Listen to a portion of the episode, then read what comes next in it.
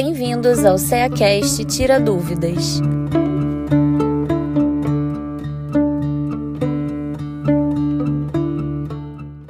Sejam bem-vindos ao CEACast. Eu sou Paola de Lima e vamos ao nosso Momento Tira Dúvidas, que é o momento onde vamos trazer explicações rápidas para palavras e expressões muito utilizadas na doutrina espírita, mas que sempre deixam a gente com aquela dúvida.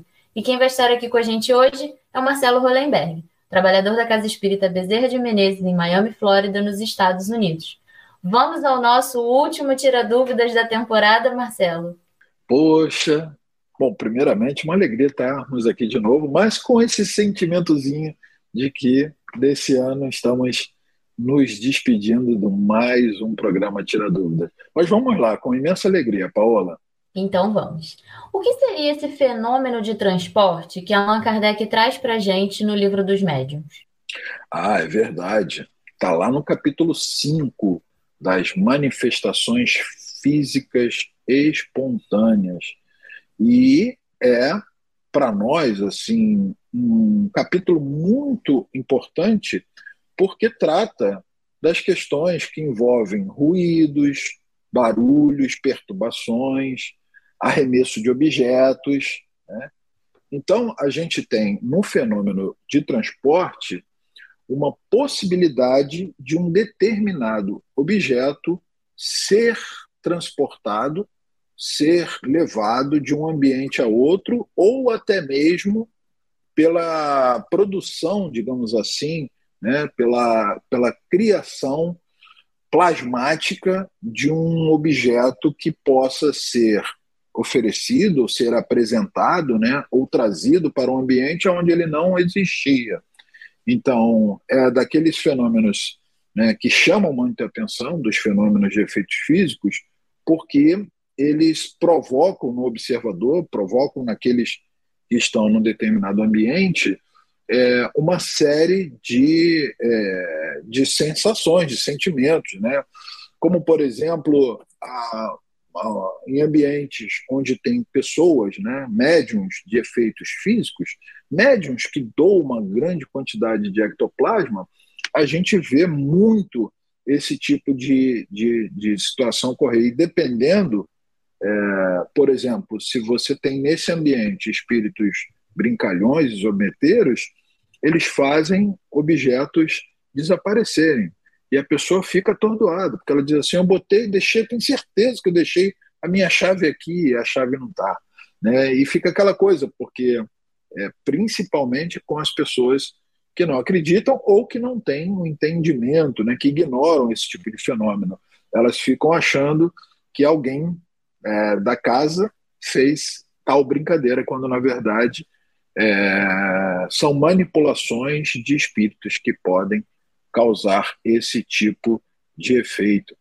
E é muito interessante que dentro do espiritismo a gente usa esse, esse termo, né, é, fenômeno de transporte, para chamar médios de transporte. Né? Médios, quando vão levar o indivíduo de um local a outro, a gente fala assim: ah, é médio de transporte. Muito interessante. Só o título da gente dar uma relaxada. e psicoscópio? O que é? Ah, sim. Essa, essa, esse termo psicoscópio, ele, ele é um termo né, interessante e ele foi é, trazido, descrito numa das obras de André Luiz, naquele conjunto de obras, né, A Vida no Mundo Espiritual, e especificamente no livro Os Domínios da Mediunidade ele tem um capítulo intitulado O Psicoscópio. Né? E o que é o psicoscópio? O psicoscópio nada mais é do que um aparelho capaz de é, medir, né, ou é, ele tem a propriedade de mensurar a qualidade das vibrações mentais de um indivíduo, quer encarnado, quer desencarnado. E o interessante, Paulo e companheiros, que esse aparelho que existe no mundo espiritual, ele também pode ser reproduzido aqui no mundo físico, ele é reproduzido no mundo físico, também com a capacidade de medir frequências, de medir é, estados vibratórios. Né? Então, esse aparelho, muito usado por paranormais e sensitivos, ele, ele também é capaz de fazer essa medição.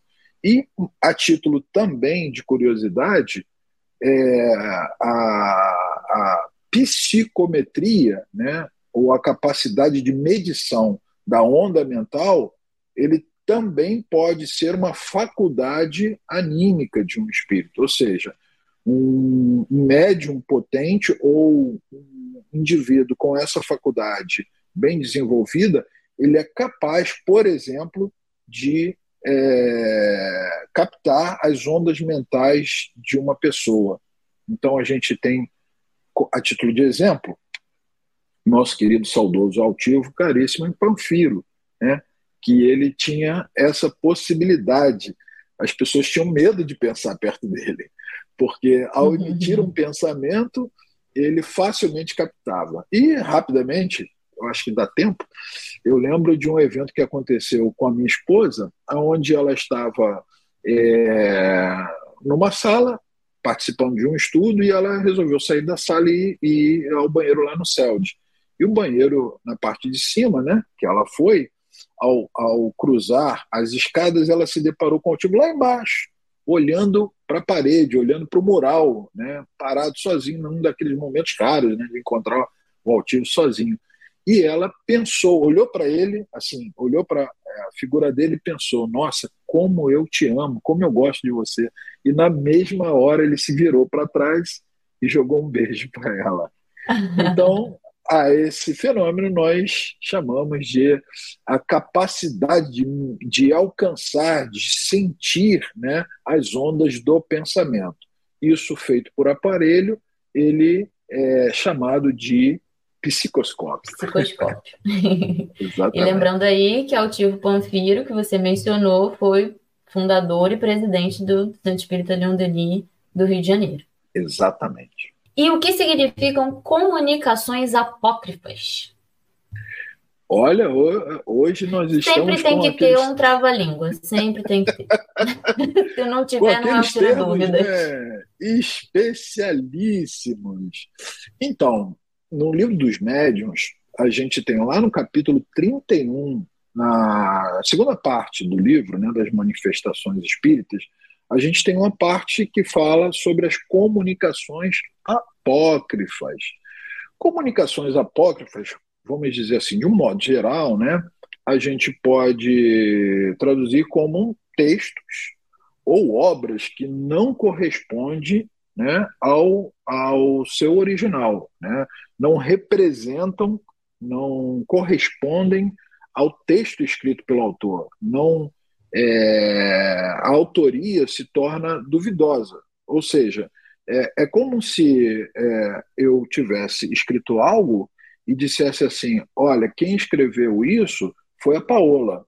Aí qualquer pessoa que conheça a Paola leia o texto e fala assim: estranho. A Paola ela não tem um hábito de escrever dessa maneira, ela não costuma é, empregar esses termos. Né? Então, quando há a dúvida na autoria, quando você não está seguro se aquele texto reflete o pensamento do seu autor, nós dissemos que há aí uma comunicação apócrifa. Então, dentro do espiritismo, né, comunicações apócrifas são aquelas cuja autoria é de ordem ou de natureza duvidosa.